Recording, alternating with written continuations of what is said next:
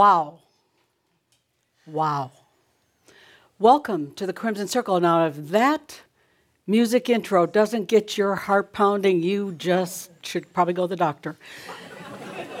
that is just so inspiring and uplifting. So, with that, I'd like to welcome everyone to the Crimson Circle Shout, our monthly meeting.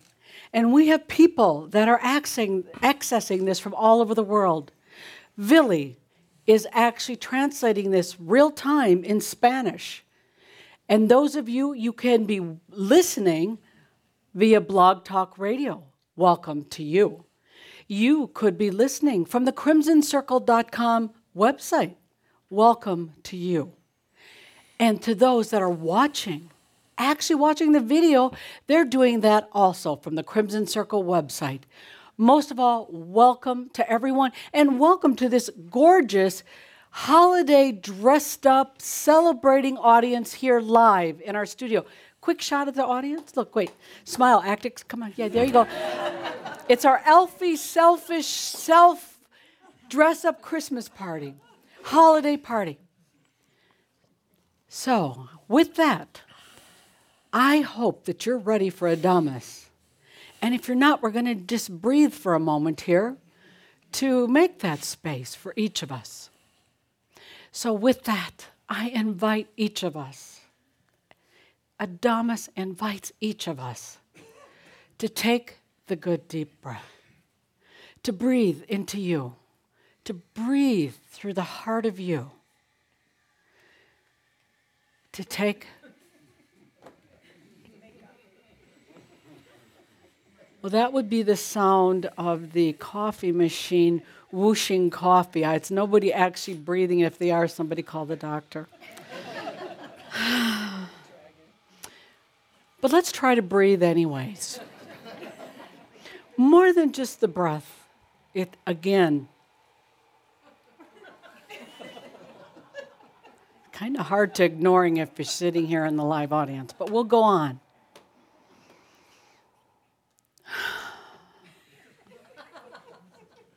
Take the good deep breath. It's a breath that it, we invite ourselves to open to feeling and allowing.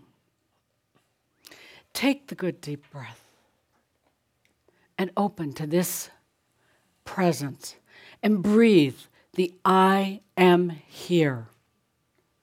Adamus is here in support of all of us. He says that He is here literally for each of us every step of the way, with us, with each good deep breath. So I invite us to take the good deep breath and feel that beautiful commitment of Adamus as Jeff prepares to channel.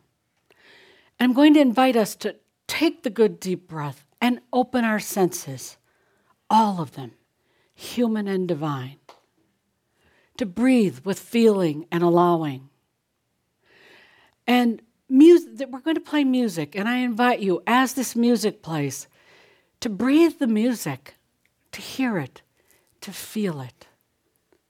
So take the good deep breath and welcome to this Crimson Circle event, this shout as Jeffrey is awaiting Adamus so breathe as you listen to the music. Breathe and feel. Breathe.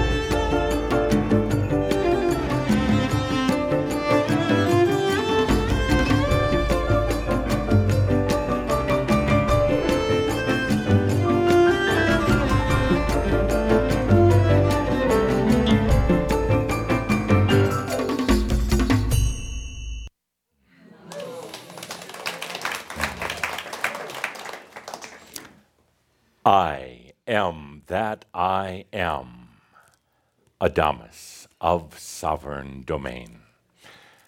Let's do first things first the energy exchange. a little coffee for a little channel. Thank, Thank you, my dear.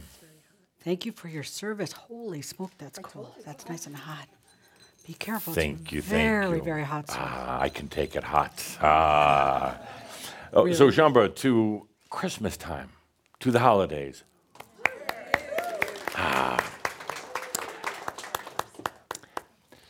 I, I still like to call it Christmas time. That may not be politically correct. I guess you're supposed to call it the holiday season, but uh, to me, it's the time of the year when we all remember why we came here to plant the Christ seed consciousness on earth. It's not really about the birth of Yeshua, uh, which didn't take place in December at all. He was a Pisces. It is really uh, about that time to remember why we came here the Christ seed consciousness. We came here for a new hope, something on earth, the ultimately what would be the integration of humanity and divinity together. That's what Christmas time is all about. It's the time, as Cauldre and Linda were saying earlier, it's the time of the year to just stop, just take a deep breath and relax. Stop working so hard, struggling so hard. Uh, be have fun with a face like that. How could you not have fun? Yes, uh, that face deserves a kiss. Mm. Yes. So, uh, Priceless. Christmas time, a beautiful time of the year. Things slow down a little bit. It's time to go inward. Oh, it's going to be the time pretty soon of the longest uh, night of the year. Uh, maybe you feel you're getting a little better sleep right now. Just, oh, it's a little darker outside, a little bit longer. It's that time of the year just to slow down. We have plenty to do for next year, plenty on the schedule. I look into your lives as I'm preparing for ProGnost. I'm, I'm looking into your lives of what's ahead. Not, not the little details, but the energy directions and the movements that are coming into your life. Oh, it's going to be a different year, different than this last year. Uh, it's, um, I'll wait to ProGnost to discuss it, but uh, it's going to be one of those, hmm, interesting years, uh, to say the least. One of the things I want you, one of the things I would like you to just feel into for a moment before we get started is there's something uh, particularly happening with so many of you, and it's what I call the shifting of time, the flexibility of time. Have you noticed that at times time goes very, very fast? When you think you have an hour or so uh, to do something, to get somewhere, it just goes by so quickly. And, and you wonder to yourself, were you even there? Were you present? Were you in your body? Were you maybe out in another dimension? No, not any more so than normal. But for those who are coming into their mastery, time loses its um, uh, rigidity. It loses its uh, very incremental way it's been. Some of you, some of you always know what time it is, even without a watch. You're always within five, ten minutes of the time. Even now, that's slipping away. And you're wondering, what is going on with this? A- And other times, everything seems so slow, so very, very slow. And have you noticed that whether it's going too fast or too slow, it's always the most inconvenient in your life? If you're in a hurry, it seems to go way too fast. If you're, you're bored, you don't have anything to do, it goes way too slow. That is one of the great indicators that something is happening at both a biological level and a mental level with you. You're shifting and changing. The body is very, very tied into time itself. Uh, the, the, the beat of the heart is tied into time. The, the movements of yourself during the day as the sun uh, rises and sets, you're very tied into that. The body is a time machine. as well as a biology machine. And suddenly, with that changing, you're going to feel it in your body. Your body is going to wonder what's happening, what's going on. The mind is also tied into time. The mind likes to plan its days, and the mind likes to know what time it is. There's a huge difference energetically between 8 in the morning and 3 in the afternoon. Just feel it for a moment. 8 in the morning has a totally different energy than 3 in the afternoon. They feel very, very different because the mind is very tied into itself, what it thinks should be happening. The mind is tied into the body and the body's rhythms of time. Suddenly, this all starts changing. Not for the worse, not at all. Actually, your next step is finding that time becomes a friend rather than a foe. So much of your life has been about finding time, keeping in time, managing time. And it's actually really quite a it's an energy stealer. Time can be if you're locked into it mentally and physically. Suddenly you find time is a friend. Time works for you. And suddenly you also start realizing there really is no time. There really actually is no such thing as time. You go out into the other realms, there's not a great big universal time clock ticking away there actually is no time. It serves a bit of a purpose here on this planet, having time, and particularly with the rising and the setting of the sun and the movements of the planets. But suddenly you realize that you're not addicted to time anymore. You're off of that. It's a very strange feeling. It also gives you a feeling. Hmm. It also gives you a feeling of uh, disorientation, as most of you have felt from time to time, not being locked into that anymore. We suddenly start realizing that this whole concept of a linear life, what I call local linear, of this progression of uh, hours, minutes, days, years, suddenly was a great big illusion. The whole concept of a past life is actually an illusion or a future life.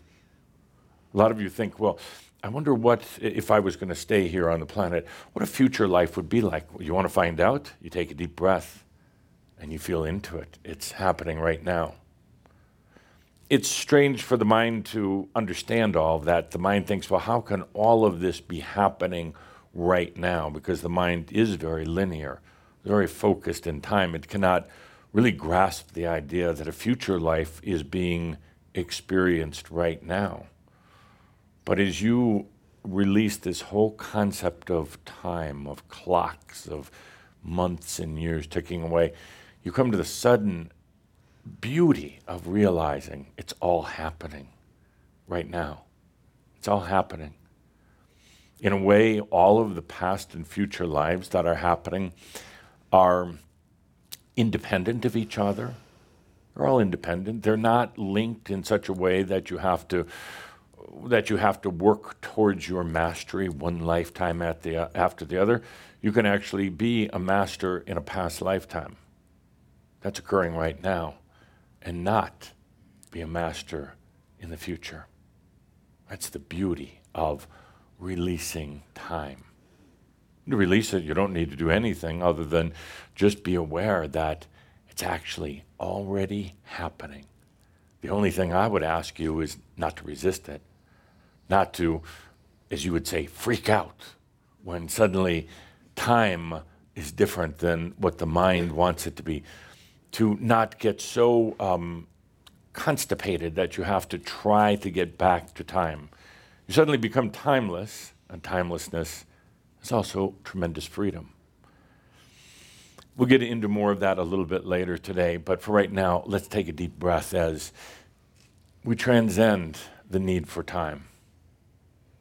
Stop feeding on time itself, and you become timeless. It's the best of all. So I understand that my new book is finally out. We're about a year and a half late, but there is no time. I, I give that little introduction about time simply uh, as a segue into the book. Uh, a little bit late, but always right on time. Memoirs of the Master. I say our book, even though my name is in really big type here and I don't see your name. But it is truly our book. It is truly, truly our book. It is based on real situations, real stories with real Shaumbra.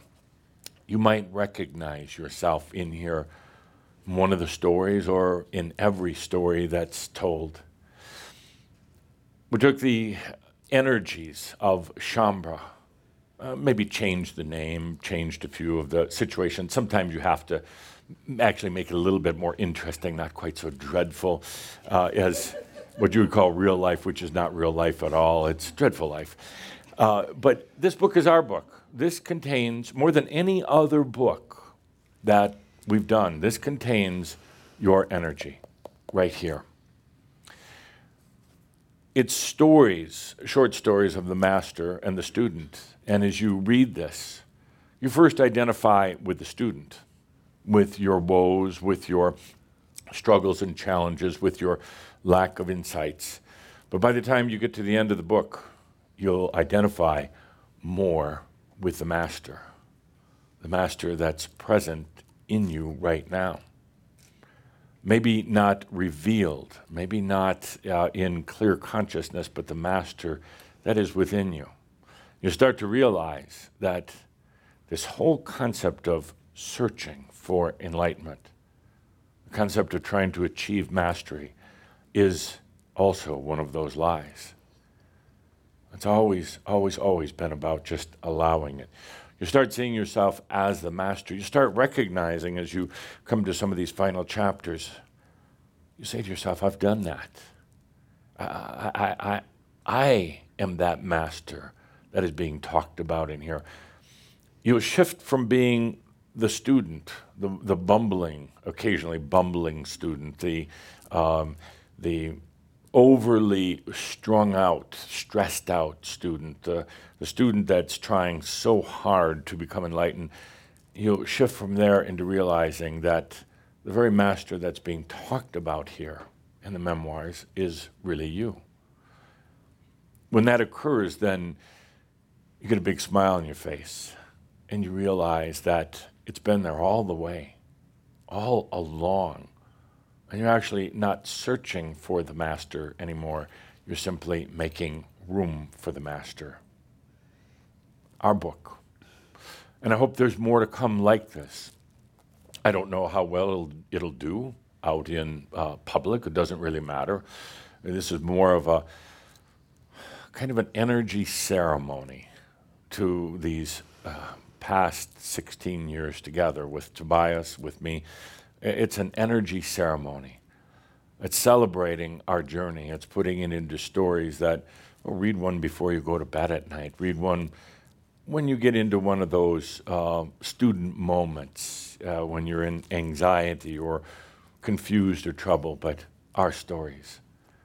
So, my dear friends, I have to thank you for being part of this book. Again, my name's on the front cover, but they couldn't fit all of them on there. The publisher insisted. I said, no, please, I don't want my name on there, but the publisher insisted. Tell some stories now and then, okay? Speaking of stories, speaking of stories, we have an opportunity here today. I could lecture. I, I prepared two versions of today's shout. I could lecture, or I could tell stories. Uh, Linda, microphone please to the audience. Oh, my pleasure. If I can find it. Here we go. We have a, a choice. Uh, what would you rather hear, uh, stories or a lecture? Linda, please, uh, microphone to anybody who looks ready. I would like to. I would like to have stories, please. Stories. Okay, Yes. good. That's one for stories. Uh, next, uh, me find somebody stories or a lecture. I have my lecture prepared. I I don't have any stories prepared, but I'll, I'll make them up as we go. Yeah, make up some good ones Make up some good ones. Uh, Yeah. Like about what? about my life. We'd have to really embellish some things to. Uh, Oh yeah, big big time. Yeah, big time. Okay, so we got two stories. Uh, more. Lecture, uh, it's a fascinating lecture. Uh, physics. Well, why don't we do both? Why don't we do both? Oh, good, good. He's never stuck in one. I could do stories that are very luxury. Oh. Lecture or story? I think I'd like stories. Stories. Okay, a couple more. I see the direction this is headed into. Oh, we have our light body uh, people back here. Go ahead, the, the three of you Oh, I in your couldn't light figure out bodies. What that was? Now I got it. Uh, first, the three in the light Stories. bodies. Would you please stand up? Wait, wait. There's an answer here. No, hang on, hang on. Uh, go ahead, stand up, light bodies. We want everybody to see. Yeah. See, this is what happens when you allow. Good. Thank you. I appreciate it. Omg. Um, story or lecture? Stories. Stories. Stories, boy. Let's try this side of the room, Linda. I think this side is biased here towards stories. Well, you know, you got to work your way. You Stories work your or way, lectures? You got to work your way. Okay. Both. Both. Okay. Oh, That's going to be a really boring story. There's another long distance. Stories or lectures? Sir? Uh, I think, sir? Yeah. What is yes, a- somehow. Would you mind, Trans- stand, would you mind standing transhuman. up so we yeah, could? sure. Yeah. Nice outfit. Good, good. Yeah. So Yeah. I think let's let's make up a good story. Good story. Okay, two more. I, I think uh, stories are going to win today. Stories with a little bit of Well, lecture Uh, overtone There's in somebody them. that's not going to be here every month anymore, and so I, I'm going to ask Oh, their no. opinion. Oh no. We're going to miss them. Oh, Both. both, both stories and lectures. Okay, and one last one. One last. I think Ooh, I ooh, think the sorry, vote sorry. is almost Your in. shoes are bigger than my shoes. We're stepping on each other's big feet. Let's see. Oh, here, let's try here. Ah, You've come a long way to be here. Stories or lectures? Stories. Stories. Everybody wants a story. Oh. Duh, don't don't come back up here yet. Next question. Oh, Yeah. oh. Why do humans like stories? Why do you like stories? Why do you like stories? You had the opportunity. I could be up here lecturing. We could get the writing board out. Uh, we could uh, Can uh, go into the physics, physics of life itself. construction Yes. dress one day, now he's in a tuxedo. Yes. It's like, whoa. Yeah. Yeah, I can do it all. Do it all. So, what, what, what is it about stories that's so compelling? Stories take people out of the reality of where they're at Good. And They put them into their story, Good. Their history. his story. Yeah, yeah. Good. Yeah. Good. Okay. So tell me a story. Oh, we'll have a couple. I have to think quick. I prepared a lecture. I thought you were a lecturing audience, but I We're- didn't we're- realize you want stories. You want little More? fairy tale stories. You want dirty adult stories. Or you want. it doesn't No. matter to. Doesn't matter to me. Uh, a few more. Uh, wh- what is it that you like about stories?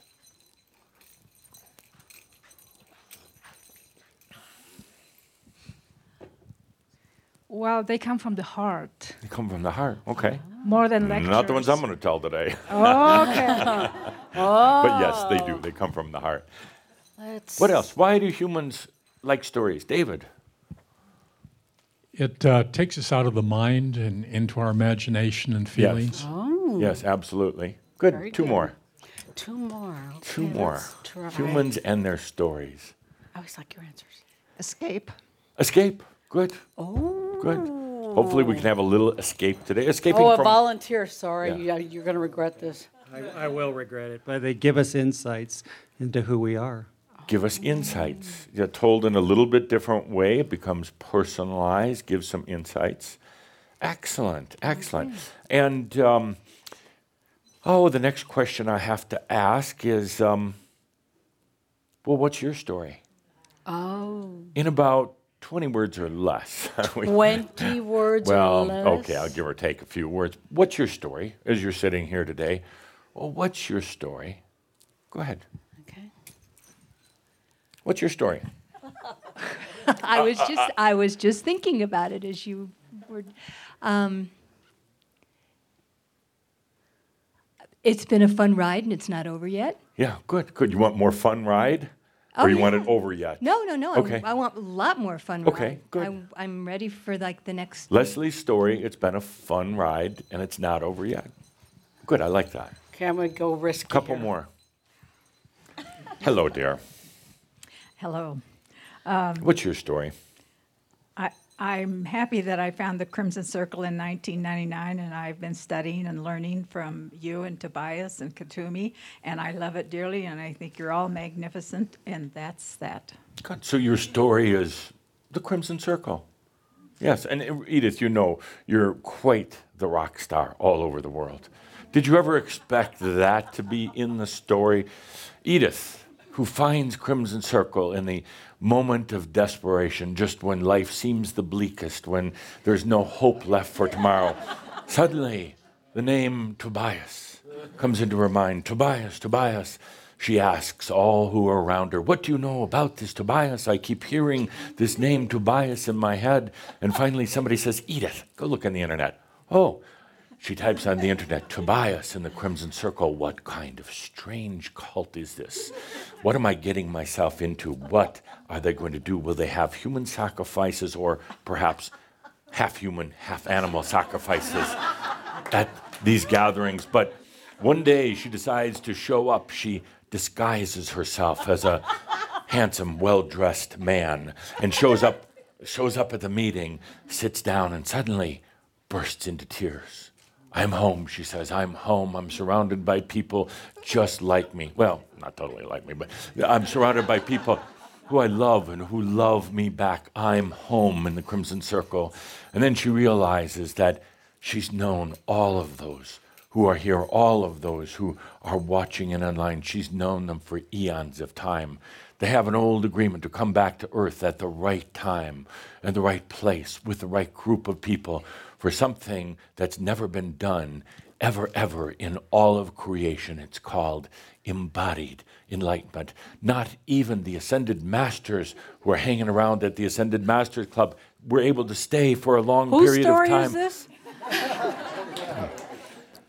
Edith says, This is it. I'm home, the Crimson Circle.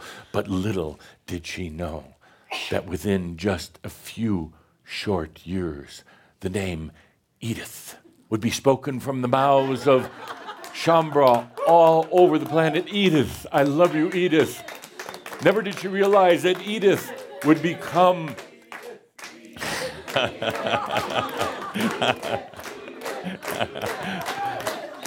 Never did she realize that Edith would be a hit on Facebook, that Edith would be not just a name, not just a person, but a place at the Crimson Circle. The chair of Edith. Now, see, Edith, that's how you tell a story. And it's a true story. It's exact. There, that is a true story. But my point for today is you're in a story. You are a story. You're actually many, many stories. Why trump on that story? Why make it, well, I'm just sitting here. I'm I don't know what I'm doing here. And I'm, you're in a story. Could you really bring it to light? I use stories to, uh, that's it for now, Linda. Uh, thank you. I use stories to tell a story. I use stories to, uh, as in the book, uh, to share wisdom, to keep it interesting, to keep it from getting so boring. Have you ever, have you ever been in one of these uh, processing sessions with other people, like a spiritual processing session? Dreary they are, dreary. And I know some of you are going, oh, but I do that for a living. Well, change your living. They're dreary because people can't laugh, don't laugh at their own stories. They take themselves so damn serious. And when you realize it's all a story, uh, we take the Edith story, for instance, and we put a little light to it. We sprinkle on a little bit of sugar, a little bit of salt, and a little bit of vinegar to make it interesting. Because there is sugar and salt in vinegar in her life. We embellish it, not, not lying about it, but embellishing it because, as I've said so often, dear friends, that you get caught in these um, concepts of yourself. And then you believe they're true. You have experiences that have happened in your earlier years of your life. And you think that's what happens. And then you're suddenly in a rut. It's dreary, like, like these processing counseling sessions, or everybody sits around talking about their dreary lives. My God, I wish somebody would stand up and say, I got a story. I got a great story. Here I was, a lost angel. Here I was on this planet Earth in this physical body, which I detest to the day. I can't stand this body. Here I was, so traumatized by the energies of people all around me, so vicious, so vile, so threatening. They would steal not only your blood and your money, but your very soul if they could. What did I do? I resorted to drowning myself in drink. I became an alcoholic. Yes, I was abusive to my family. I lost my job and I lost all my money. But you know, someone has to dive into the deepest, darkest despair. Somebody has to see how deep and low the abyss is. And that's what I did with my Jack Daniels. Are you describing me? You know, that's the difference between, well, you know, I'm, I'm an alcoholic. Uh, I don't have a life. I come to these meetings, I drink coffee, and uh, I'm really bored to shit. Uh,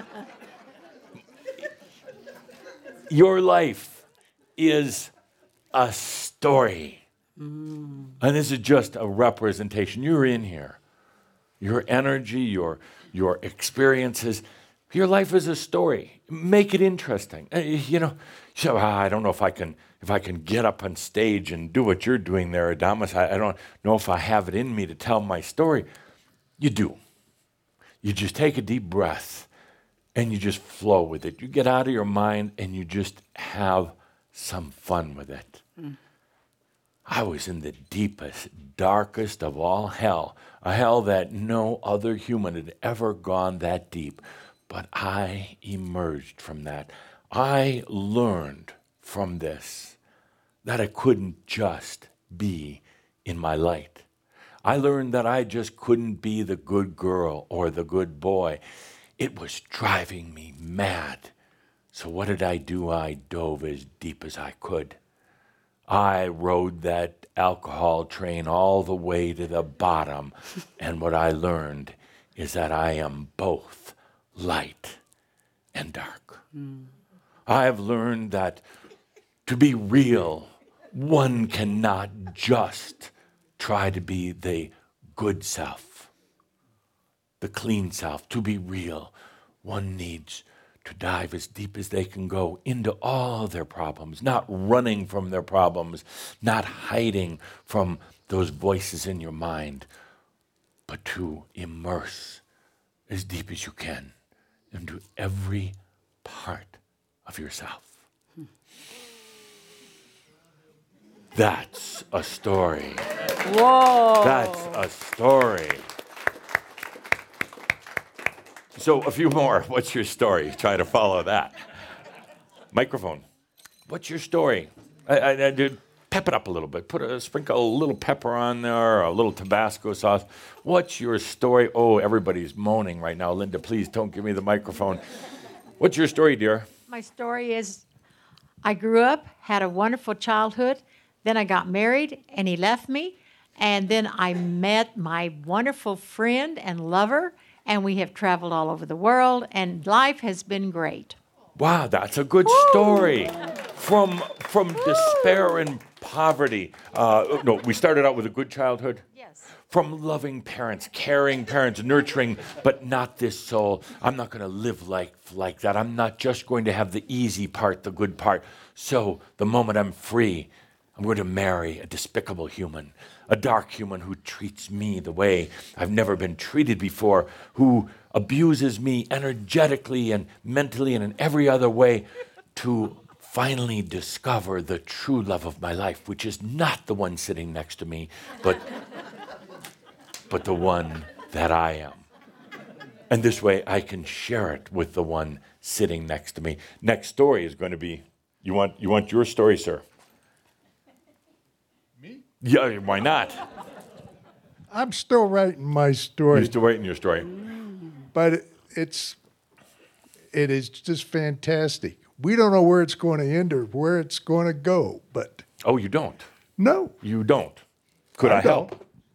I'm still going on the train.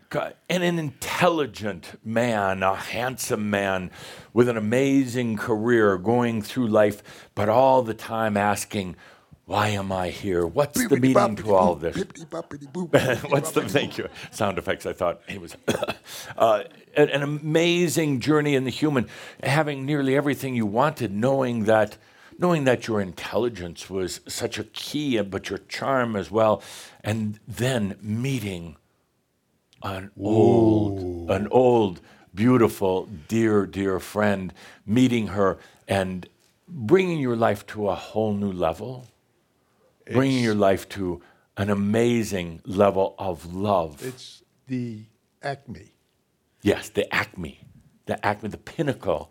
Yes, but but there's always the little bit of drama. Some health issues show up. What is this with the body? Here I am, getting everything in life that I could possibly imagine from the beauty of my partner, sharing her life, sharing with her soul, everything in life, but suddenly health issues.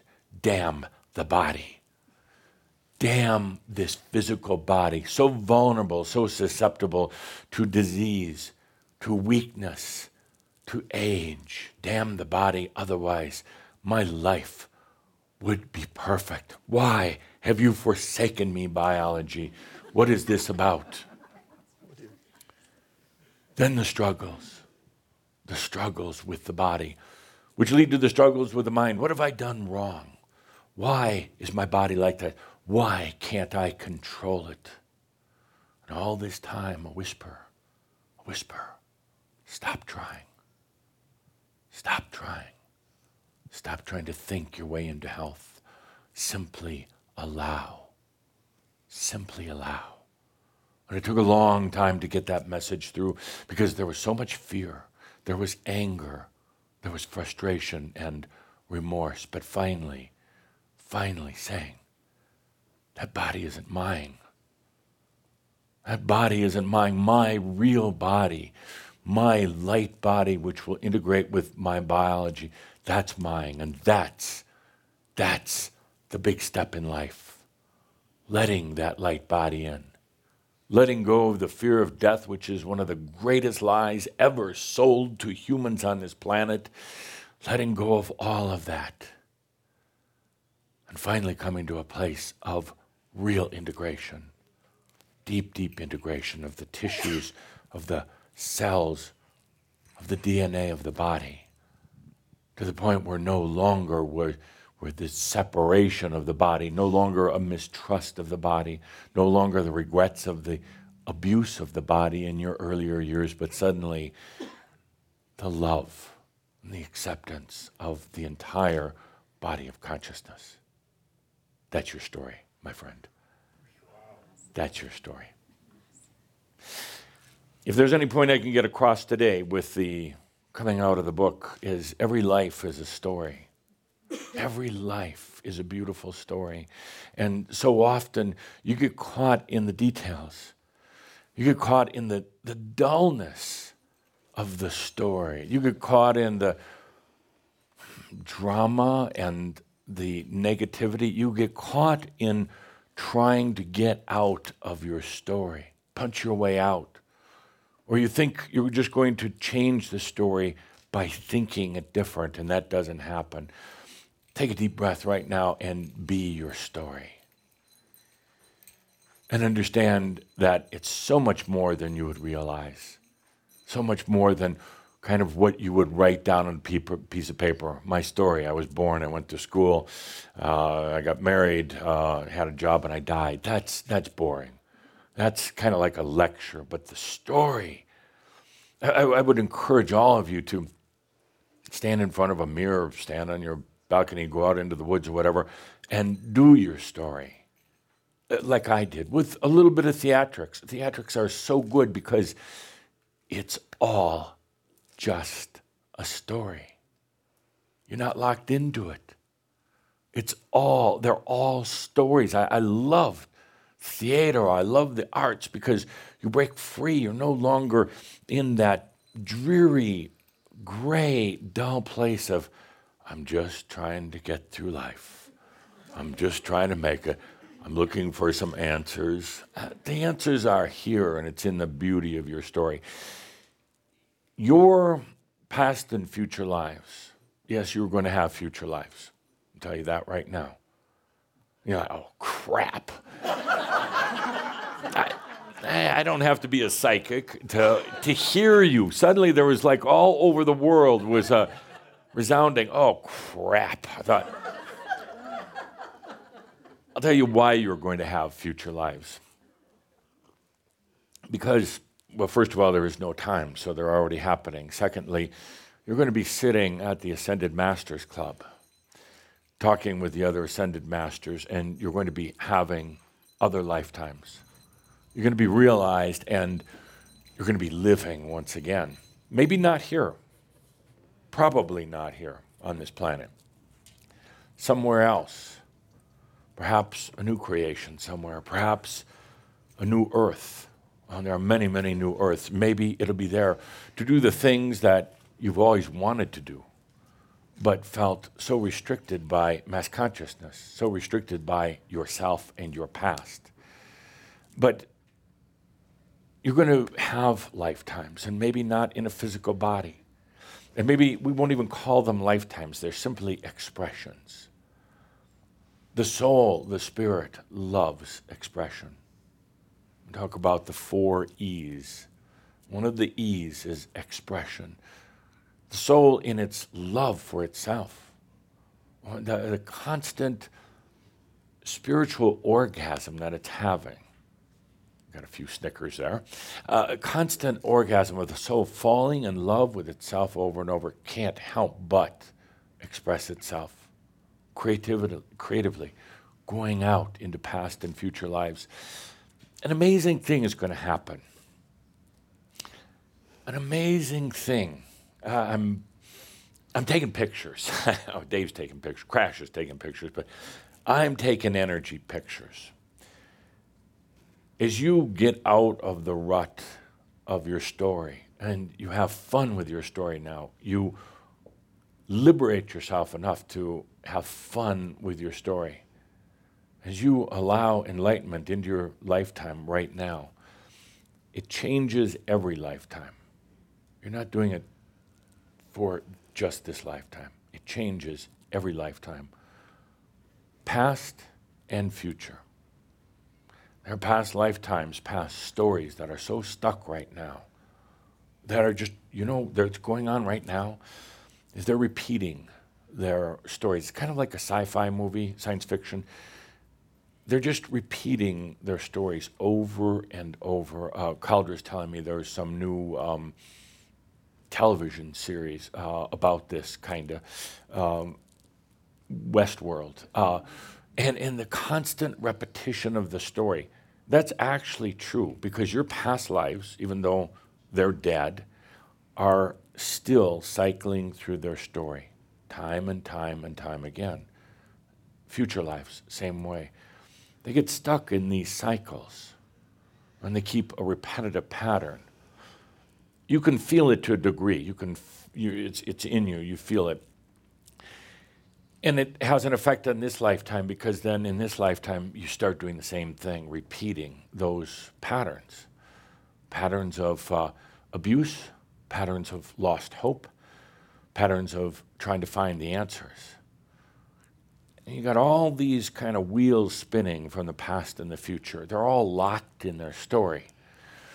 The one thing unique about this story right here, this lifetime, is that you're here to unlock those, to free them. It takes a lot of courage to do that. It takes a lot of courage because you step out of old patterns. You defy the patterns of the mind, uh, patterns of mass consciousness. But when you do, when you change this story, you change all the rest of the stories. Every past life that is going, it's just repeating, it cycles. Same players, the same everything. over and over and over. It doesn't end upon death. The stories keep just repeating. But when there is one story that rises above the rest, one you that says no more, one that says, I'm ready, I don't care about anybody or anything else. Pretty big statement. I just don't care because I'm so tired of living this story. I want you to feel it for a moment. You've lived this story of this lifetime many, many times. This is not the first. You're repeating this story. We go outside the confines of time and space and the things the way most people think they are. I start to realize I've been here before. I've done this before. I've been here before. That's why it's god awful boring at times. But that part of you, that part of you says, no more. We're going to break out. No more. Now, everything in that story that's been happening time and time and time again, and everything in all the other stories yells out and says, You can't leave. This is your story. You've got to fix the story. You've got to be better. You've got to be holier. You've got to do a better job before you can leave. Well, a big part of you has believed that. Jump right back into the old, repetitive, boring story and tried to fix your way out. You can't. You're just in that same old story, day after day, lifetime after lifetime, until you say, No more, I'm done with this. Which all of you have done. And then everything starts changing. Stuff, storylines, storylines that were etched in stone almost. Storylines start to change, they start to dissolve, time goes away, your friend and family goes away, all the concepts about spiritual new age go away. Everything that you thought you held dearly starts to go away. But then you realize that it's just a story. And you realize that you can make it anything you want. And you also start to realize that in changing this story, it changes the story of every other lifetime that are actually all happening right now. It all changes. That is enlightenment. That is true enlightenment. Thank you. One golf applause. that's what we're doing here. That's what we're that's what we're doing, and that's why it's difficult at times, and that's why uh, I come in to be the distractor, to distract you over here, so you can let it come in without without all the thinking uh, just allow it to happen. So I hope you don't mind me distracting over here with a few stories and a few insights now and then. So you want stories today? You want stories today? Okay, let's do a story. What shall we do the story about? I have a little coffee. Uh, anybody else coffee? Um, um, That's okay. let's turn down the house lights. Thank you. and turn down the heat. Yes, it's burning up in here. All these stories being released, just burning up. Yeah, no, that's fine. I'm going to walk around a little bit on the stage, so uh, you want to turn the stage lights up. Let's take a good deep breath and begin our story. I, I can't tell you enough. Just have fun with, with stories, t- telling stories about yourself, and have fun with it. Some of you, oh, I'd love to get you in one of my theater classes. Uh, I would love to loosen you up a little bit. So, the master, the master told Roger to meet him. Cauldre is like, How are you doing this? Damas, I mean, you don't even know the story. Hell no. We'll see where it goes. but every story needs a starting point.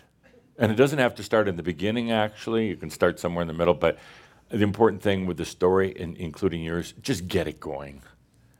Just get it going. So the master told Roger to meet him in the parking lot at 11 o'clock sharp on Saturday morning.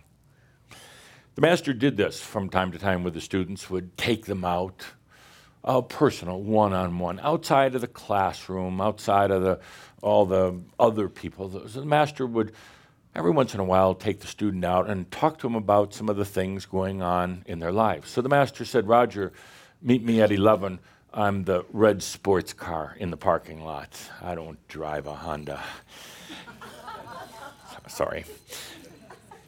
So Roger was pretty excited. He knew it'd be tough. He knew the master would have some words with him. He knew the master would look deep into his heart. But he was ready for it.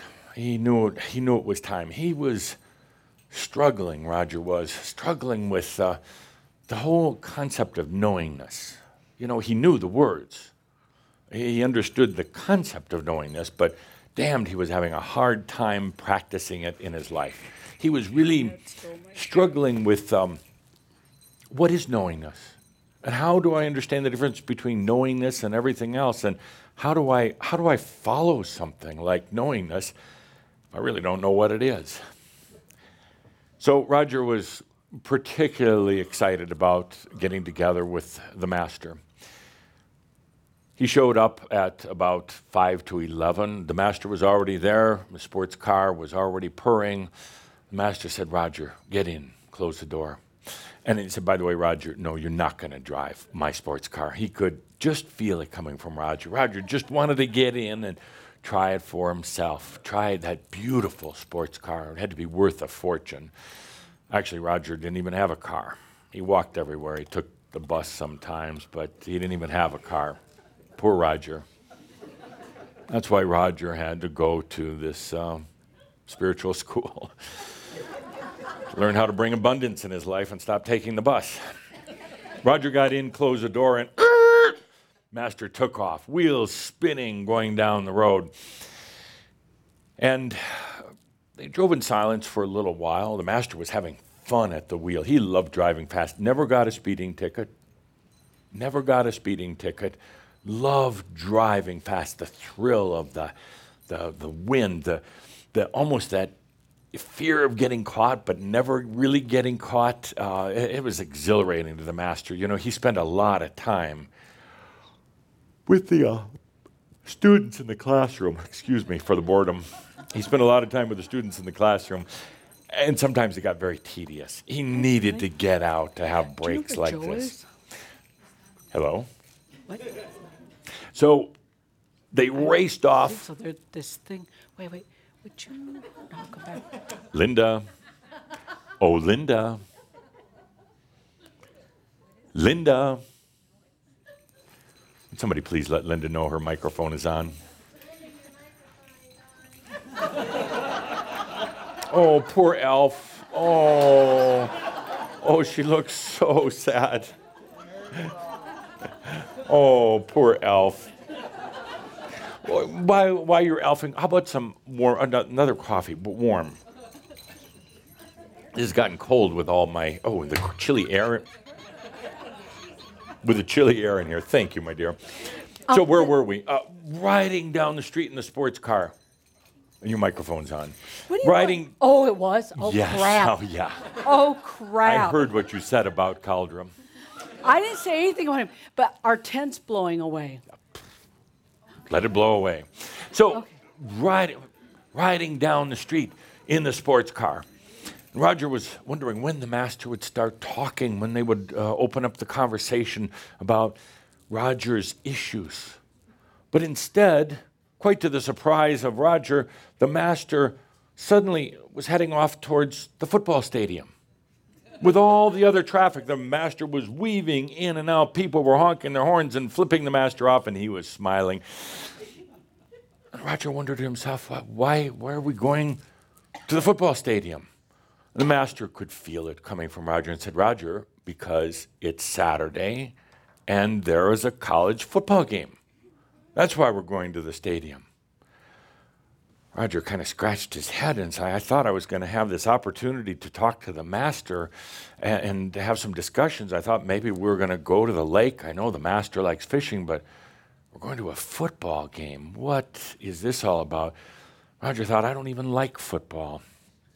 To which the master could feel his thoughts and said, I love football. I love football because it's duality. It's, it's absolute duality. You get to cheer and yell and scream. Oh, it's not always about being nice and doing the right thing and being holy and sacred and everything else. We get to go in there. We are going to eat nasty food. We're going to drink beer. We're going to cuss. We're going to swear at the coach. We're going to cheer for our team. We're going to live, Roger. We're going to live. The master found a parking spot right up front. He didn't have to think about it in advance like some of you do. You know, thinking, I've got to find a parking spot up front. I'm going to send my energy. Shut up. the parking spot is already there. You don't have to think about it. You don't have to put white light around it. You don't have to send advance energy. You assume the parking spot is there, and that's it. And it's there. You don't have to do any seances for parking spots. I see some of you doing these weird commotions and gyrations. Shut up, the parking spot is there. So the master knew that. They parked right up front. They walked into the stadium. Master looked at the tickets. Actually, he had two sets of tickets. He had tickets to a skybox seat that somebody had given to him. He didn't know who. You know, these things just show up in your pockets, you know, and you never ask where they came from. You just roll on. And then he had another set of tickets. They were on the 45 yard line, about row 20. Okay seats, okay. And the master thought, which one? The skybox or sitting over on the 45 yard line? He looked at Roger, 45 yard line. on their way in, they got two 20 ounce beers, both for the master, and some nachos and hot dogs. And, and Roger pulled out his granola bar and uh, refused any of the food or drink from the stadium. The master didn't care because the master knew he could eat or drink anything. All of these weird fears about food and drink and what's bad for you, the master had transcended that a long time ago.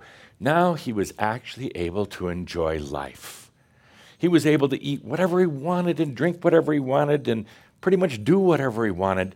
He wasn't bound by any of these old rules, these old uh, how to get to enlightenment rules, because he'd realized a long time ago just be himself.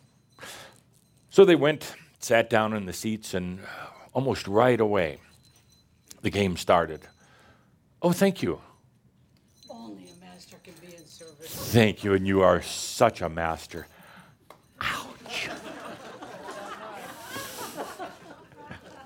Trying to play a trick on Adamus, like superheating that cup. So they, they sat down, and almost right away, the opening kickoff and the roar of the crowd as the Masters team received the ball, and the runner started running. The roar of the crowd, this is where you come in. Yay! Yeah, good. The game was on. The game was on. And after a few minutes, the master, after taking a drink of his beer or hot coffee, the master looked over at Roger and said, So, Roger, what's the problem? And Roger was stressed, dumbfounded. And why am I sitting here at the football game talking to the master about this, this issue? I wanted some private, quiet time. The master said, Roger, now or never. Now or never. What's going on? And Roger said, Well, you know, I've been studying hard. I've been uh, in your school for six years now, spent a lot of money. Yeah, yeah, they always say that. Spent a lot of money, and, and I just, I, I, I don't feel I'm really getting anywhere. Uh, it's like, I don't understand. I, I, get these voices in my head all the time, but I, they just, they're either not right or they don't make sense. I, I, just, I'm driving myself crazy with all this. And at that point, the Masters team scored a touchdown and the crowd went wild.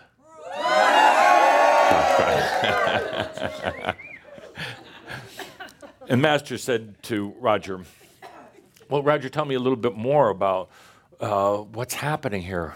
Roger said, Well, you know, Master, you talk about knowingness. Knowingness, and it sounds so easy. And it sounds like you should just like kind of know things. And the master nodded his head, and took a drink of beer, ate a nacho, and said, "Well, yeah, you just know." He said, "But, but master, I, I'm I'm trying to figure out the knowingness, and it gets so confusing, and I'm, I'm hearing all of these um, voices in my head, and." Uh, sometimes I think it's you that's in my head, and sometimes I think it's uh, uh, some other archangel in my head, and sometimes I think it's actually a demon in my head, and sometimes it's my mother in my head, and sometimes you know it's an old teacher, and uh, it gets so confusing because I'm hearing all of these voices in my head all the time. Is that knowingness, Master? Is that the knowingness? Master paused for a moment because his team just recovered a fumble from the other team and the crowd went crazy. and it was a very noisy crowd that day, talking and yelling and screaming. Noise all around. It was people drinking and eating nachos and all that noise. But in spite of that, the master kept on talking to Roger and said, Roger, that's not knowingness. That's not knowingness. Those are, those are old tapes in your head. Those are recordings, energy recordings uh, in your head that are reinforcing your story, keeping you playing into that same story over and over. And they have you so confused. They have you so confused about what you should be doing. And you listen, uh, you, you, Roger, I hear you talking once in a while still about spirit guides. There, there are no spirit guides for those who are here on the path. Roger, you know, the knowingness is not like any of those voices that you're hearing. Nothing at all. And at this point, now having just recovered the fumble and made a few plays, the Masters team made another touchdown. The crowd went crazy. And by the way, this is going to go on all day long. The Masters team just wipes them out totally. So, and they discussed it for a while. Master asked Roger more questions about what he feels, not just what he hears in his head, but what he feels. And they talked about it for a long, long time. And finally, the master said, Roger, here's the thing you have knowingness, it's there. I can feel it. Uh, everybody actually has knowingness, but yours is really pretty good. But you let it get all distorted and lost in all of the noise that's in your head, all of the junk and all of the activities that's in your head. That's why I brought you to this football game, to have this discussion. Because all of these muggles cheering and yelling and screaming, they're like the voices in your head, and they distract you, and they make it so difficult to find, to really hear that voice of the inner knowingness. And that's why I brought you here, because well, life is, in a way, like this. Not always as intense as the football game, but life is like this with duality, mass consciousness. There's always that commotion and the distraction and the duality and the yelling and cheering, but also the crying. You see the team over there, the, they're crying right now. The crying and, and the despair. Yeah, a little crying. That's why I brought you to the game, Roger, because I wanted to I wanted you to see what it's what's really happening inside your head. And Roger thought about it for a moment and thought, indeed, this is actually a really good setup. It's helping me to understand all these voices, all the games that are going on inside my head. Roger thought about it for a little while and, and finally said, Well, but Master, uh, didn't you say that I'm actually pretty good at my knowingness, that I have a lot of knowingness? The master said, Yeah, actually, you do. You're, you're actually pretty natural with it. Roger said, But if I have it, um, why can't I find it? If I have it, why am I not using it? And with this, the master smiled. He knew the conversation was going to come to this. He said, Roger, there's just one thing what you do with your knowingness, with that inner, it's not even a voice, Roger, it's a, it's a knowingness. a feeling. It's a, it's a feeling. But what you do with it is you try to humanize it. Roger, you try to put it into a human voice, and it's not. You try to put it into mental thoughts, and it's not. You've got this knowingness within you that's always there, but you're not listening to it unless it sounds like another spirit guide, another archangel, another mother, another teacher, another, another human. That's the issue. You try to humanize it. The master said, I understand why. I understand why. You, everybody tries to humanize everything. They try to make it fit into a nice little neat box. They want to hear voices. You're not going to hear voices with your knowingness. You're not going to hear voices with true inner feelings. And that's a good thing. You don't want to humanize something that is that precious, that is that pure. You don't want to put it into a voice. You don't want to bring it to that level. It's that inner knowingness that goes sans definition, that doesn't need human structure. It doesn't have to sound like a teacher lecturing in your head or an angel telling you what to do. All those voices, by the way, are were yours. There weren't spirit guides, there weren't angels. Angels don't talk in human words. It's all about feeling, it's all about sensuality. Those were all your old story voices playing over and over in your head.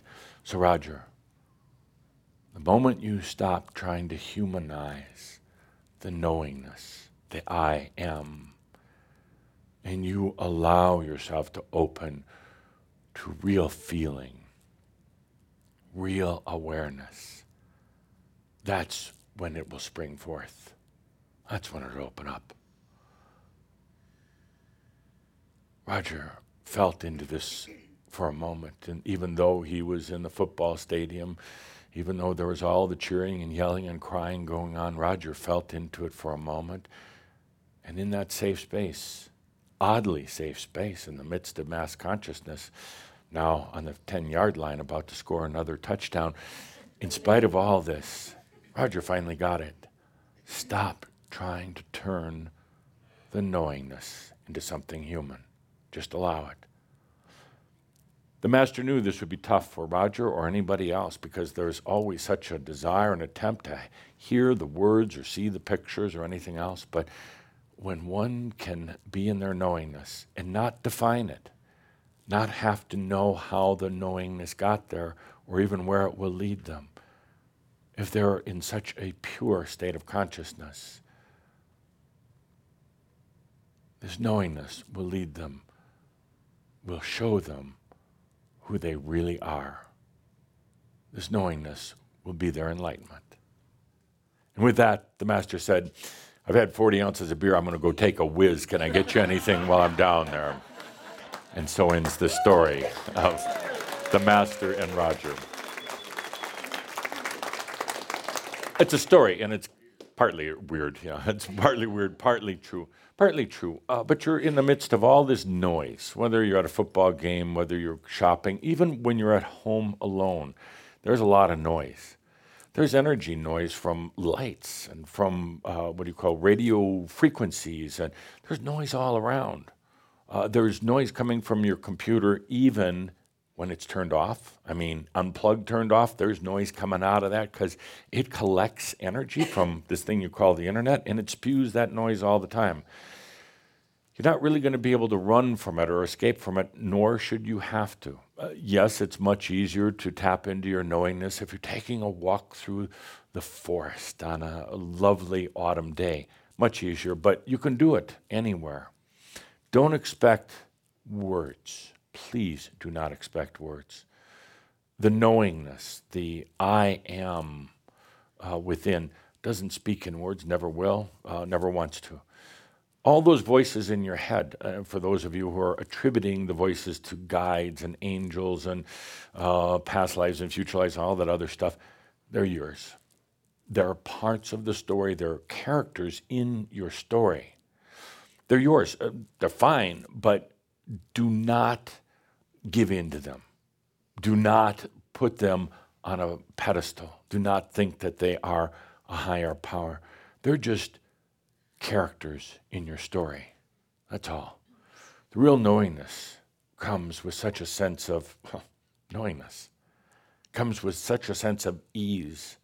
It is effortless, it is without struggle, and it comes without doubt. It's just there. It's just there. You cannot make it come forward. You cannot bring more or less into your life because it's always there. It's a matter of stop trying to humanize. Stop trying to put a voice or a face or directive or words to something that is just the voice, the, the essence of the I am. So let's take a deep breath with our new story. Maybe we're on the way to a new book. Huh? Take a good deep breath. Now, for the next story, uh, this is a story day, right? Or do you want a lecture now? You want another story? Okay. This one's going to be a little different. House lights up, please. This is. Um, hmm. I don't know what they put in there, but uh, tastes like rum to me. okay, uh, here's the next story. This is an interactive story. The last one was kind of a nice sleepy story, and you got to sit back and listen. This time, we have no idea where this story is going to go, and it doesn't matter. It's interactive. Okay, you ready for that? Linda's going to be ready on the microphone because this is an interactive story. Every story should be interactive, you know. Yeah, every story. Your life story is not interactive, really. I mean, there's pretty much um, what you call one character, and there's not a lot of interaction with all the other potential aspects. So, as we do this story, I want you to realize that it's time to make your story interactive. Have fun with it. I have no idea what the storyline is here, other than the opening. Always get the opening. Have a starting place. Get the pendulum moving in a direction. Have an opening, and then watch where it goes, as we're going to do in the next story called The Master and the Classroom. So, excuse me. The Master and the Classroom. I'm going to play the role of the Master, of course. Was there any doubt? Anybody else want to play the role? Thank you, then I'll do it. the Master walked into the classroom, but this day he was more deliberate than ever. Usually the master walked in almost like he was floating on air, but today he was very deliberate in his movements. The master looked over all the students gathered in the classroom. The master thought, today we're going to get down to business. Today we're going to go beyond all the surface talk, all the macchio. Today we're going to get down to it. The real next step each and every one of my students. They were quiet. They sensed something different in the master's appearance and the master's movements. Usually, they liked the feeling when the master walked into the classroom. It, it felt so peaceful. They knew that one way or the other, the master had great compassion for them, and the, the classroom situation would turn into such a time of learning and wisdom. But today was different. A few of the students wondered, oh, is the master angry with something? Did he have a bad date last night? the master never has a bad date. the master stood at the front of the classroom. Yeah, improvised. The master stood at the front of the classroom and with his it's laughed. The master stood at the front of the classroom and with his sternest look, gazed out over the students. Students started to tremble a little bit. Well, the master have a hangover today? The master never gets a hangover, no matter how much he or she drinks. Why? Because there's nothing that would put the master out of balance. So, no, it wasn't that. But the master had such an intensity about him today, a desire. The master looked at the classroom almost with a look of disdain and disgust and pointed to the first student and said to them, and Linda finds somebody now to play the first student, uh, looks at them and says, What is missing in your life? What's missing in your life? More tests. More tests. Give me more tests. I want more You want tests. more tests in your life? More tests. You can sit there. You can get out of my classroom. Yeah, yeah, just back there. Uh, you can get out of my classroom with answers like that after you've been here in the school for how long now? Two weeks? And, and you, you just want more tests? Is that why we're here? Is that why you're paying a lot of money to be at my school? Is that why you're taking up a chair that could be given to somebody who really wants to learn? The master had it look like he was about to spit. But he didn't. but he didn't. But he wanted to. And he pointed to the next student, Mofo. said, What's missing, mofo? What's missing? You've been here for a lot of years now. Yeah. Um, You're in the remedial class. I'm sorry. I'm. What's missing? I'm very Would you stand up? I'm Stand up when you talk to the distracted master. today, master. I, but distracted I have for a- what? I'm very gassy. Did you gassy. wet your pants No, I'm again? very gassy today, and it's, You're I'm sorry. gassy. I'm sorry. What did you eat, mofo? Everything. Everything. Everything, mofo? Yeah, the plate too. Oh, the plate too. No wonder you have gas. What's missing, mofo? What's missing in your life? You, you've been coming here to these classes. You've been going out fishing with me. But what's missing? The cheat sheet. A cheat sheet. A cheat. What do you want on the cheat sheet? All the answers. All the answers. The cheat sheet. Where is it, mofo? What? I think I wrote it on my wrist and I washed it off this morning. The cheat sheet. He, he says, You too can leave the class. You're taking up valuable air, valuable space. He wants a cheat sheet. Like he doesn't realize the cheat sheet is already within. Uh, oh, oh, everybody. One, two, three. Oh, oh, oh. Don't you realize the cheat sheet is already within and it's two simple words, mofo? Two simple words. What are they?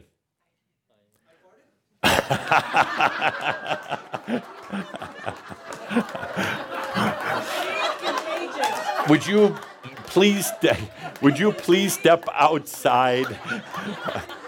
oh my God. Two simple words. Oof, oof. Two simple words is the cheat sheet. Two simple words. What are they, class?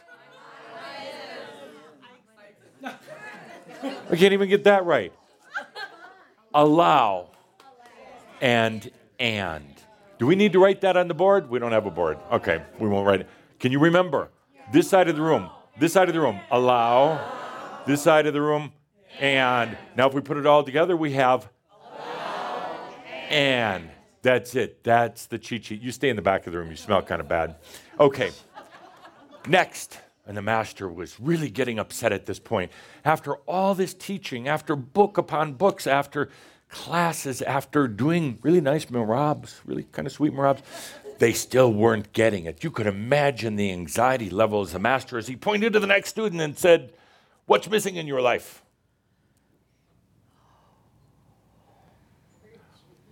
Oh, I'm going to take some coffee here. What's missing in your life? Nothing.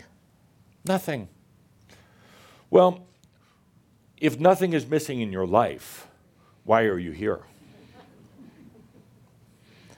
Curiosity. Curiosity. You curious about me? You too. or are you curious about them? And them too. So you say you're here, there's nothing missing in your life, but you're here, and you're just curious, curious about what? What, what, what have you discovered? Okay, uh, probably my memory is missing. Probably your mind is missing. No, ma- memory, memory, memory. Your memory. That's Yes. mind, memory, same, same thing. Mhm. Yeah, probably your memory is missing. So you don't remember what you're curious about. no, that I remember. What are you curious about? What I'm curious about. What are you hoping to learn here in our spiritual classroom? No, the first of all, I love energy. You love energy. Oh, you're an energy feeder. You're Yes, one of yeah, those people. Oh, oh, oh. So let me get this straight now. I'm beginning to understand, said the master. You signed up for the school. Not because there's really anything you want to learn, not because you're on the journey to embodied enlightenment like all of these hard-working, cash-paying students. You're here as an energy vampire, to steal their energy, to sit in the classroom and while they're open in the safe space, while they're vulnerable, you're stealing their energies. Is that true? No. Sounded good to me. but the Um, master insisted that is true and, and gave her one more chance and said, What's missing in your life? Uh, allowance, of course. Allowance. You want an allowance. Didn't your parents give you an allowance when you were growing up? You'd get a little $5 here, $5 there. Somehow, somehow, I can. Uh, I don't know. I have some inner vision Yes, of myself yes. being free and being allowing everything, Okay. but somehow I don't feel. I cannot Uh, feel it. uh, We're going to freeze frame here. Okay. We're going to Freeze, stop. Freeze. What's the difference between we're acting out a story here and being in your story? Okay. The difference between acting, just letting it play acting, just Okay. letting it roll, and suddenly you're getting into your story. Yes. Ah, actually. okay. Get out of your story. Come back Okay. out of your story. Whew. Because you see how easy it is to get stuck in your story, Mhm. even when we're just telling stories and having fun. Well, fun for me. Um, so back to the story. Play acting. We're in the classroom with the master, and the master says theatrically, "And what's missing in your life?" And you say theatrically, you say back, Mm. sex. she says, good, thank you. Right. Thank you. She says sex. She didn't think she said it, but everybody heard it. I heard it. Did you hear it? She said sex. May, may I replay it? May I replay it? Ask me again. okay. Uh-huh. What's missing in your life? Sex. Sex. And the master says, when was the last time you had a Don't answer good, that. a good screaming orgasm? Ah! Don't remember. Oh. Oh, then And the master says, Would you like one? Yes. How bad do you want it? Oh! Badly. Stop that farter. Eh, how bad, how, how much do you want one? A lot. A lot. So I'm going to suggest this after we're done with class today. Go back to your room, lock the door, take a hot bath, and for once, for once, touch yourself.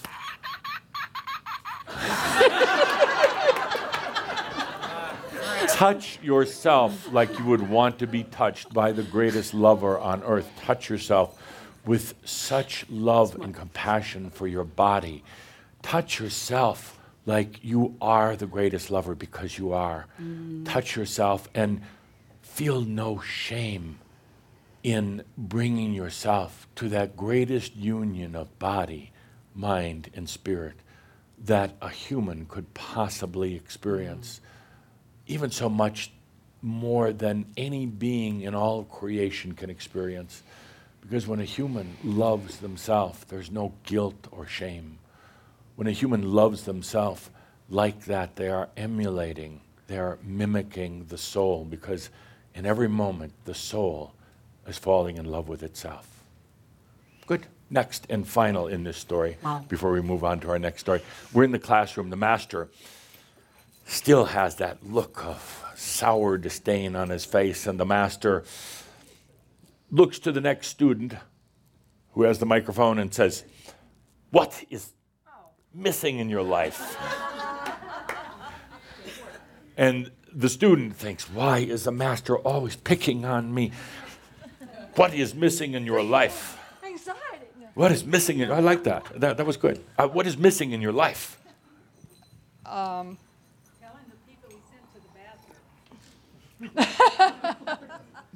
you want to be the next one?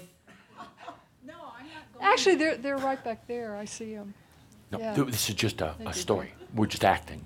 Okay. What is missing in your life? Speak up. Speak up. I haven't much time. Class ends in three minutes. Okay. I'm What's s- missing in your I'm life? sorry. Um, Never say you're sorry. mm, they should make a movie, a, a song. No, A no, song. self. Yeah.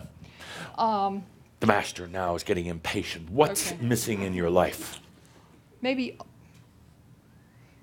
ultimate trust and confidence in myself. Trust and confidence in yourself. Where do you find that? You mean? Yeah, but I mean, how do you get trust and confidence in I- yourself? I don't know. I'm asking. Oh well, you know. Uh, oh, eh, eh, eh, eh. We have a saying around here you can say anything you want except Yeah. I don't know. So, That's- with that, please give the microphone back to the lovely lady in front of you and uh, sit in the back with Farter. Oh, okay. Yes. What? Boy, we just buzzed that out. The master is really Who did you pissed call now. out? Uh, we're, we're done. Uh, the Oh. master is the master is really upset right now. After all of these years of teaching, after all of the the hours and hours with the students, they say things like "I don't know," or "I've got gas." you can imagine.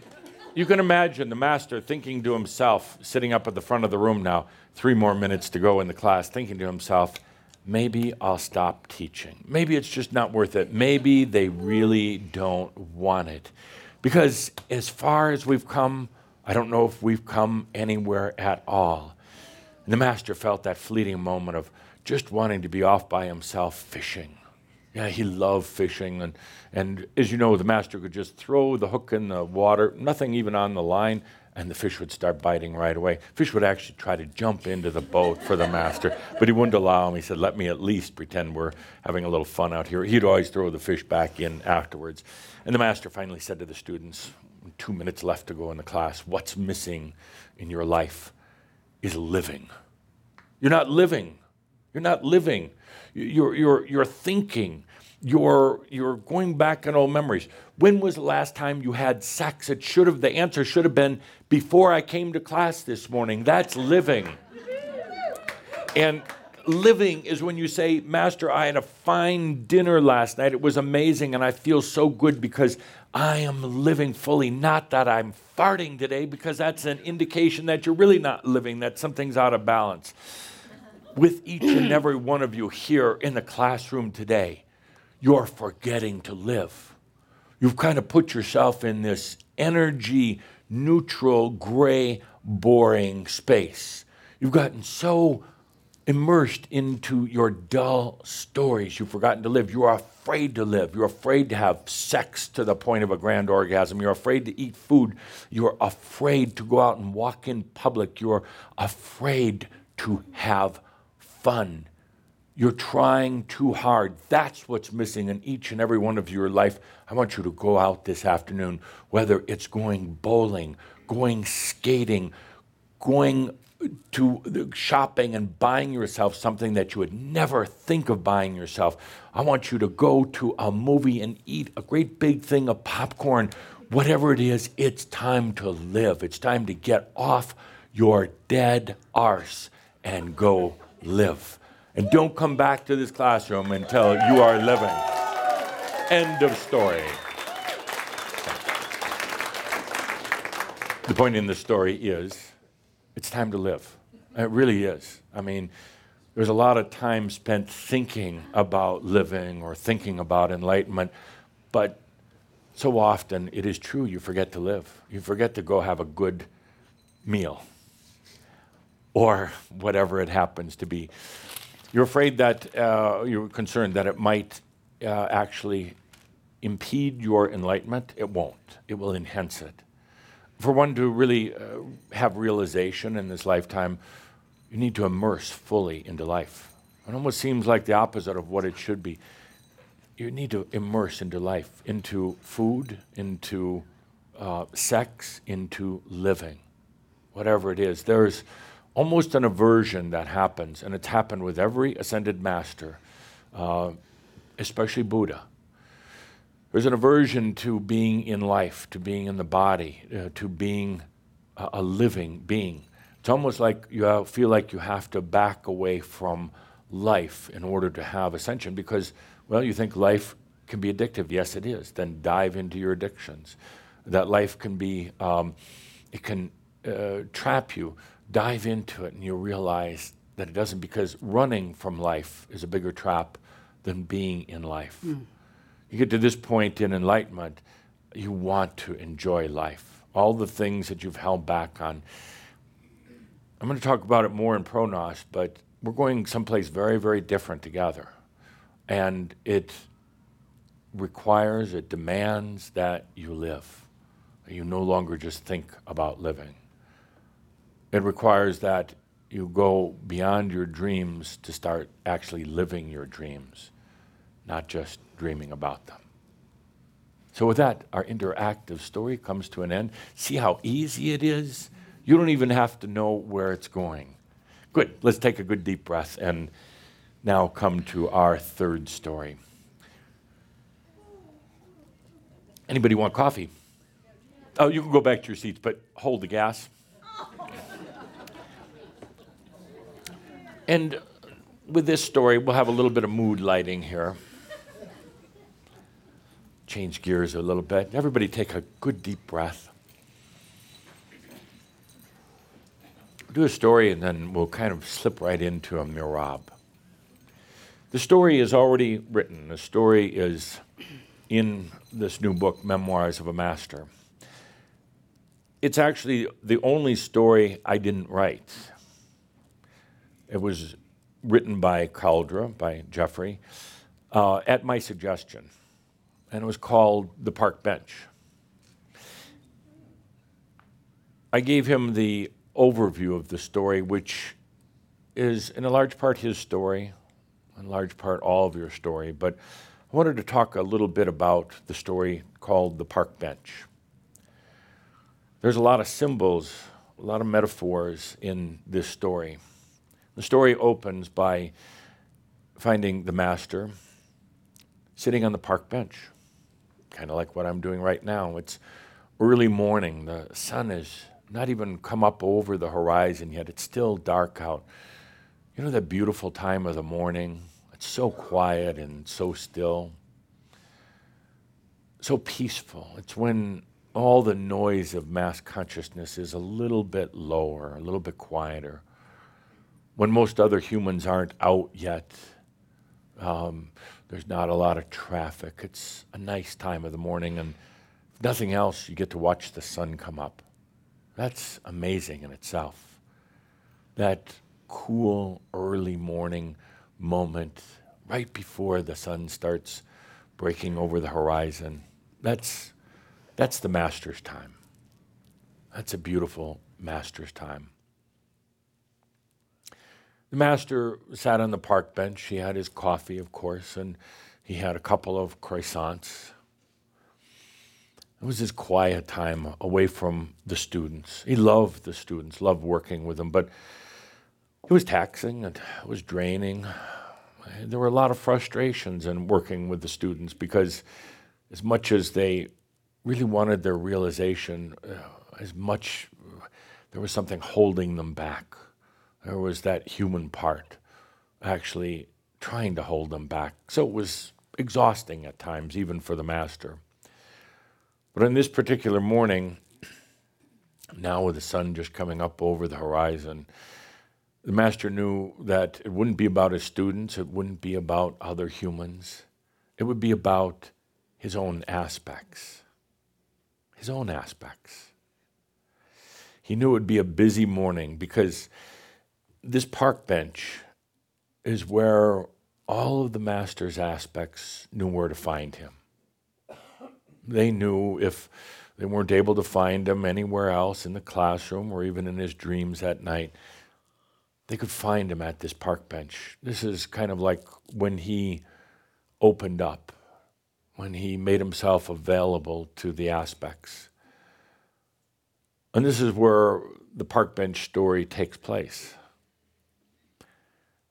And on this particular day, on the park bench story, the master's darkest aspect, who he just called dark, nothing else, that aspect came in. They didn't speak in words. The, the master didn't hear dark, you know, as words that were spoken.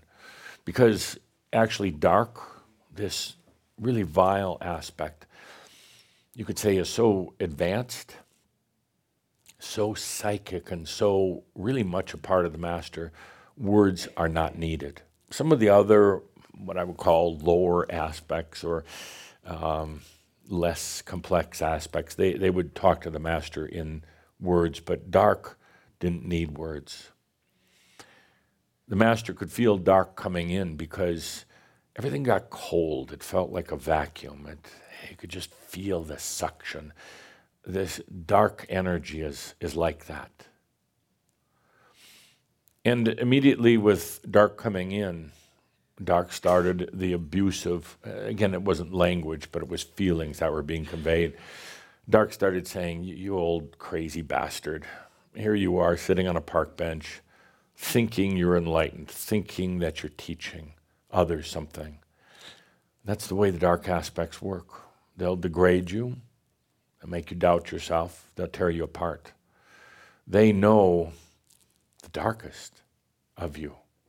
They know how to push the buttons. They, they know how to degrade you.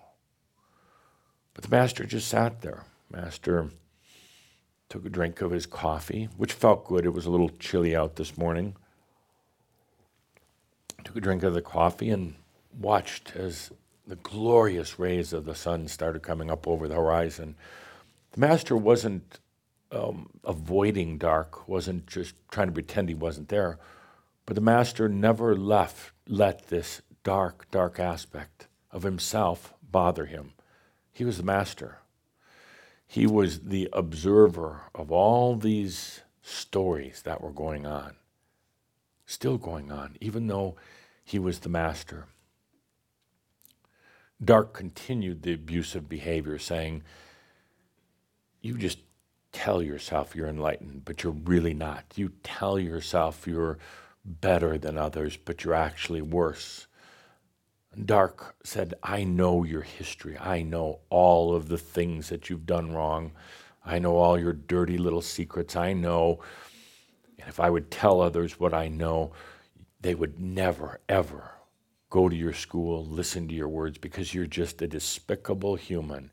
And all of this master, all this enlightenment stuff is one huge cover up for the lie that you are. Perhaps a few of you have even heard those words from time to time. But the master, the master just took a deep breath, had another bite of his croissant, another drink of his coffee, didn't let it faze him one bit. He listened. He felt it. He knew dark was there but he didn't let it faze him one bit. In the story, Dark goes on and on, and in the story, the master was watching the joggers come by, and at some point, a dog comes up with a ball, and the master is completely engaged with everything else and still hearing and seeing dark. The real point of the story is, a very important point, is that we have the master here, and the human, putting it in human terms, would say, well, if the master is enlightened, why are all these aspects there? If the master is so enlightened, wouldn't there no longer be any dark? Wouldn't everything be healed? And the answer is absolutely not. This is the and, and this is where each and every one of you are at. You're the master, sitting on the park bench, enjoying a cup of coffee, watching the sun come up, having something to eat, enjoying the little dog, everything. You're feeling in total, what you would call peace, but total freedom. You're the free self. And there's still that human self. We're not trying to negate it. We're not trying to eliminate it. We're not trying to overcome the human or the darkness or any of the other aspects. We're the and. The master sits there, hears them, feels them. The master sits there because he knows that every aspect, dark and light, big and small, they know where to find him. They come there simply to be in the Master's light. Even dark comes there. Dark is a, a tormented part, you could say, from another lifetime. It doesn't matter. It's all in the now, right now. Dark is a real part of the Master and of you, as is light, as is the child aspect, as is the religious and spiritual aspect, as is in every aspect. They're all part of you. They're all part of this beautiful story. The realization is that you are the master sitting on the park bench, and the human, and the dark, and the fearful, and the happy, and the creative, and the bored. And when you allow yourself to simply sit here as the master, as the observer of all these aspects, of all this motion and commotion, of all these parts of the story trying to find themselves. When you can sit here in this and moment, I am, and I am the master, not trying to get rid of any of the aspects, any of the past or future lives, not trying to reach some peak of enlightenment, simply to be here as the master also. That's when you can take a deep breath and celebrate yourself. That's when you come to the realization I am and I am. You're the master. You just haven't allowed yourself to sit here and be that. Yes, my dear friends, as much as the master in the book is the master, as much as I am a master, there are still there are still the past and the future aspects. They're still there. They're not really stuck anymore, but they're still there. The master doesn't let that faze him. The master doesn't use that to say, well, then I'm not a master if they're still there. The true master says, I am, and I am. And that's the beauty of the story of the master and the park bench. That ties back into what we talked about at the very beginning of our session today. Time starts to dissolve away, and you sit here as the master in your own life, just observing, not trying to change any of the aspects. You sit here. That in itself has a profound effect on every one of those aspects, whether they're from a past life or a future life. That suddenly puts them as the master sitting on their park bench in their lifetime in that story. Suddenly, it's not just you alone sitting on your park bench as the master, but suddenly every past and every future lifetime becomes the master also. Then everything changes. As Tobias said a long time ago, the future is the past healed. I'll say it a little bit different that every lifetime realizes the master from this lifetime. It's conveyed out, it's radiated out to every lifetime. And those lifetimes that are stuck in their patterns, that are stuck in their time, suddenly start transforming. So let's do that right now sit on our park bench. Here in this beautiful holiday season the Crimson Circle Connection Center, let's take a deep breath and Let yourself be the master now. Sitting on your park bench on a glorious day. And yes, some of those aspects are going to come around. They come around when you're kind of quiet like this. Whether it's a dark aspect or a light, they come around. And as the master, you just observe them. You're just aware. You don't try to counsel or heal them. They're in their stories, they're doing their things.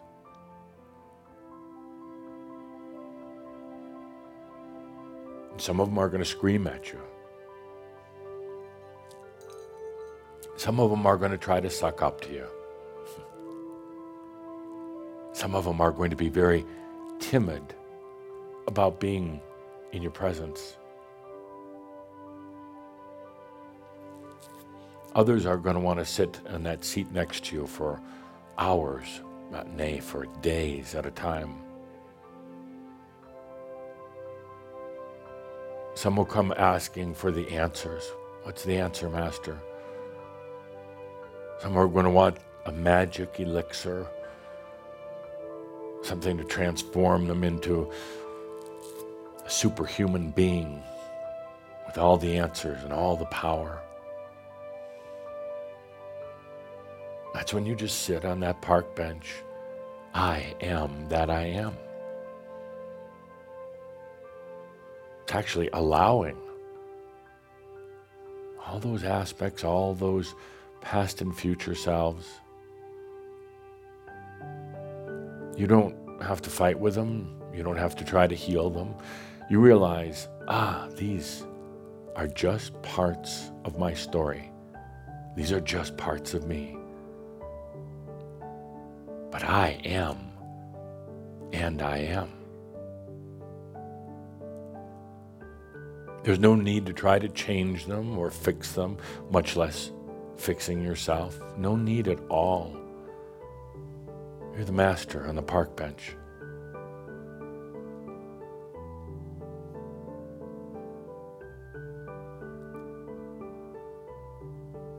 You might have an aspect that comes along and starts talking about goals and planning. Another aspect that comes along and sits on the park bench that talks to you about its spiritual search. Another aspect that comes along and it's not like a ghosty aspect. It keeps replaying stories of being a victim, of being tormented physically, mentally. You don't try to change it at all. It's where you take a deep breath and realize that you're the master. You are the I am. All of these are just stories in a book.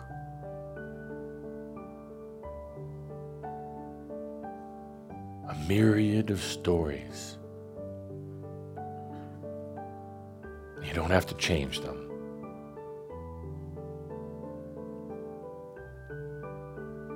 Actually, the truth is, every one of those stories, every one of those stuck, wounded, or even happy, carefree stories, they're going to change themselves.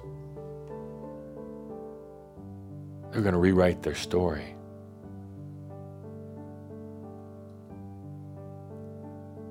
They were just waiting for the master to come along, the master who was so covered up were so lost in the noise, they were just waiting for that master to sit upon the park bench. And now you're here.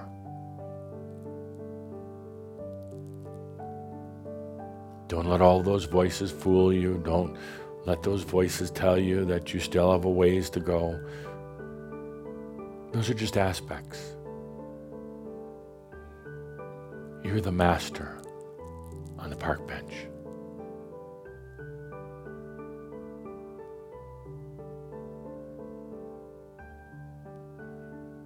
You're just observing all of these stories floating in and out. They just were waiting for the Master.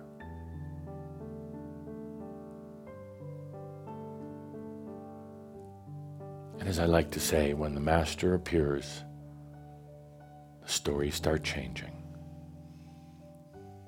When the Master appears finally, all the stories realize that they can change into whatever they want. So let's just sit here. Let's just sit here for a moment. I want you to feel what it's like to be the master. Yes, you may hear voices.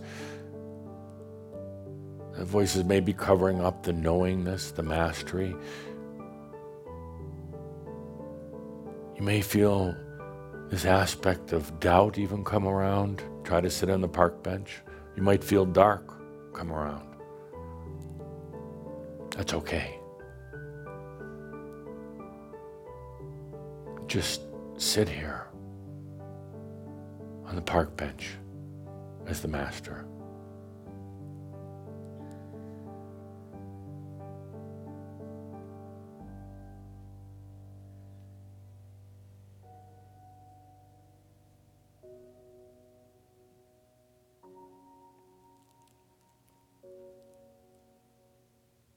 I'm sorry that it's been so difficult at times, such a struggle. I'm sorry that you've had to endure some of the deep, deep challenges that comes, I guess, with the territory of coming into embodied enlightenment, comes with being amongst the first, being pioneers. I know it's been difficult at times. I see who you truly are.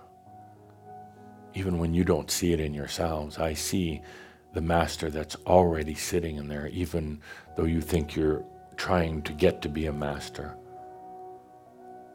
I see how brutally hard the stories are at times, brutally hard. But I also see how no story is ever locked in itself. I see how you are setting all those stories free, all those difficulties and challenges. I see how you're allowing. Let's take a deep breath together here on the park bench. The Master. just enjoying life. The Master, even allowing the aspects from the past and the future to come by. Let's take a good deep breath together. And with that, a Merry Christmas to all, and to all is well in all of creation. Thank you, dear Shaumbra. My pleasure.